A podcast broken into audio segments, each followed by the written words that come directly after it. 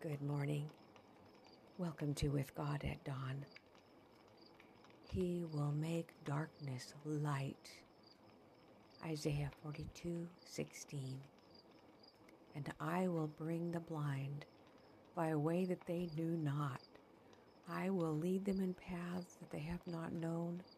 I will make darkness light before them and crooked things straight. The trials to which Christians are subjected in sorrow, adversity, and reproach are the means appointed of God to separate the chaff from the wheat. Our pride, selfishness, evil, passions, and love of worldly pleasure must all be overcome. Therefore, God sends us afflictions to test and prove us and show us that these evils exist in our characters. We must overcome through His strengthened grace, that we may be partakers of the divine nature, having escaped the corruption that's in the world through lust. Afflictions, crosses, temptations, adversity, and our varied trials are God's workmen to refine us, sanctify us, and fit us for the heavenly garner. Oh, why are we so sensitive to trial and reproach, to shame and suffering, when our Lord has given us such an example? Who would wish to enter into the joy of their Lord while they were unwilling to partake of his sufferings? What? The servant unwilling to bear the humility and shame and reproach which the Master bore unselfishly for him. The servant shrinking from a life of humility and sacrifice, which is for his own eternal happiness, by which he may finally obtain an exceedingly great and eternal reward. The language of my heart is, Let me be a partaker with Christ of his sufferings, that I may finally share with him the glory. Be not moved from your steadfastness by the jeers and scoffs of those whose minds are given to vanity Follow your Savior, Savior through evil as well as good report. You know, I don't always recognize God's trials from Satan's temptations, or, well, wait a minute. I'm sure you have already beat me to the finish line. That is that nothing happens without God's knowledge or permission. And whatever happens is for our good and His glory. So maybe God doesn't send any trials. He just allows Satan's temptations, but only what we can bear, and with it, making a way of escape. So, in one quadrant, we have Satan trying to destroy us, and no matter what he does, God's people come forth tried as gold. But the ones who don't trust God fall off the path all along the way. In another quadrant is God patiently protecting and guiding his people who love, trust, and obey, and allowing strong delusions to those who believe not the truth. In yet another quadrant, we have Satan's counterfeits, which actually belong to his corner, but people don't realize it.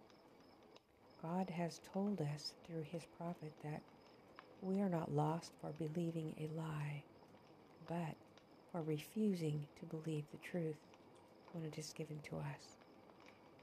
This puts us in a position to want to seek out the truth fearlessly, to look at things openly, to see, to understand, to dig, to use our minds to come to God for guidance. These counterfeits cause a sense of overwhelm they're everywhere, throwing up our hands and stopping all efforts, saying, I just, I can't handle it. I can't understand. This is done in many areas of our lives, such as the healing modalities. There's so many opposing views out there. It just gets us to stop trying. Just believe the doctor. And spiritually, just believe the pastor. It's too much over my head. I just don't know what to think. So we just believe the doctor. We just believe the pastor. just tired. I'm tired of trying to understand. Don't you agree? And we just get confused.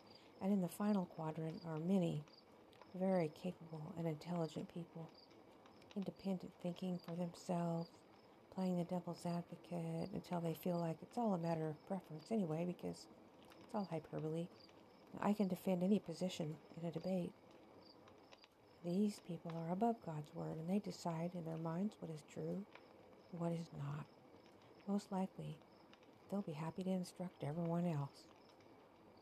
You know, I've read that God allows their errors to develop to the point of recognition so that if they were willing, they would see their mistakes and their errors develop to a point so that others may not be deceived.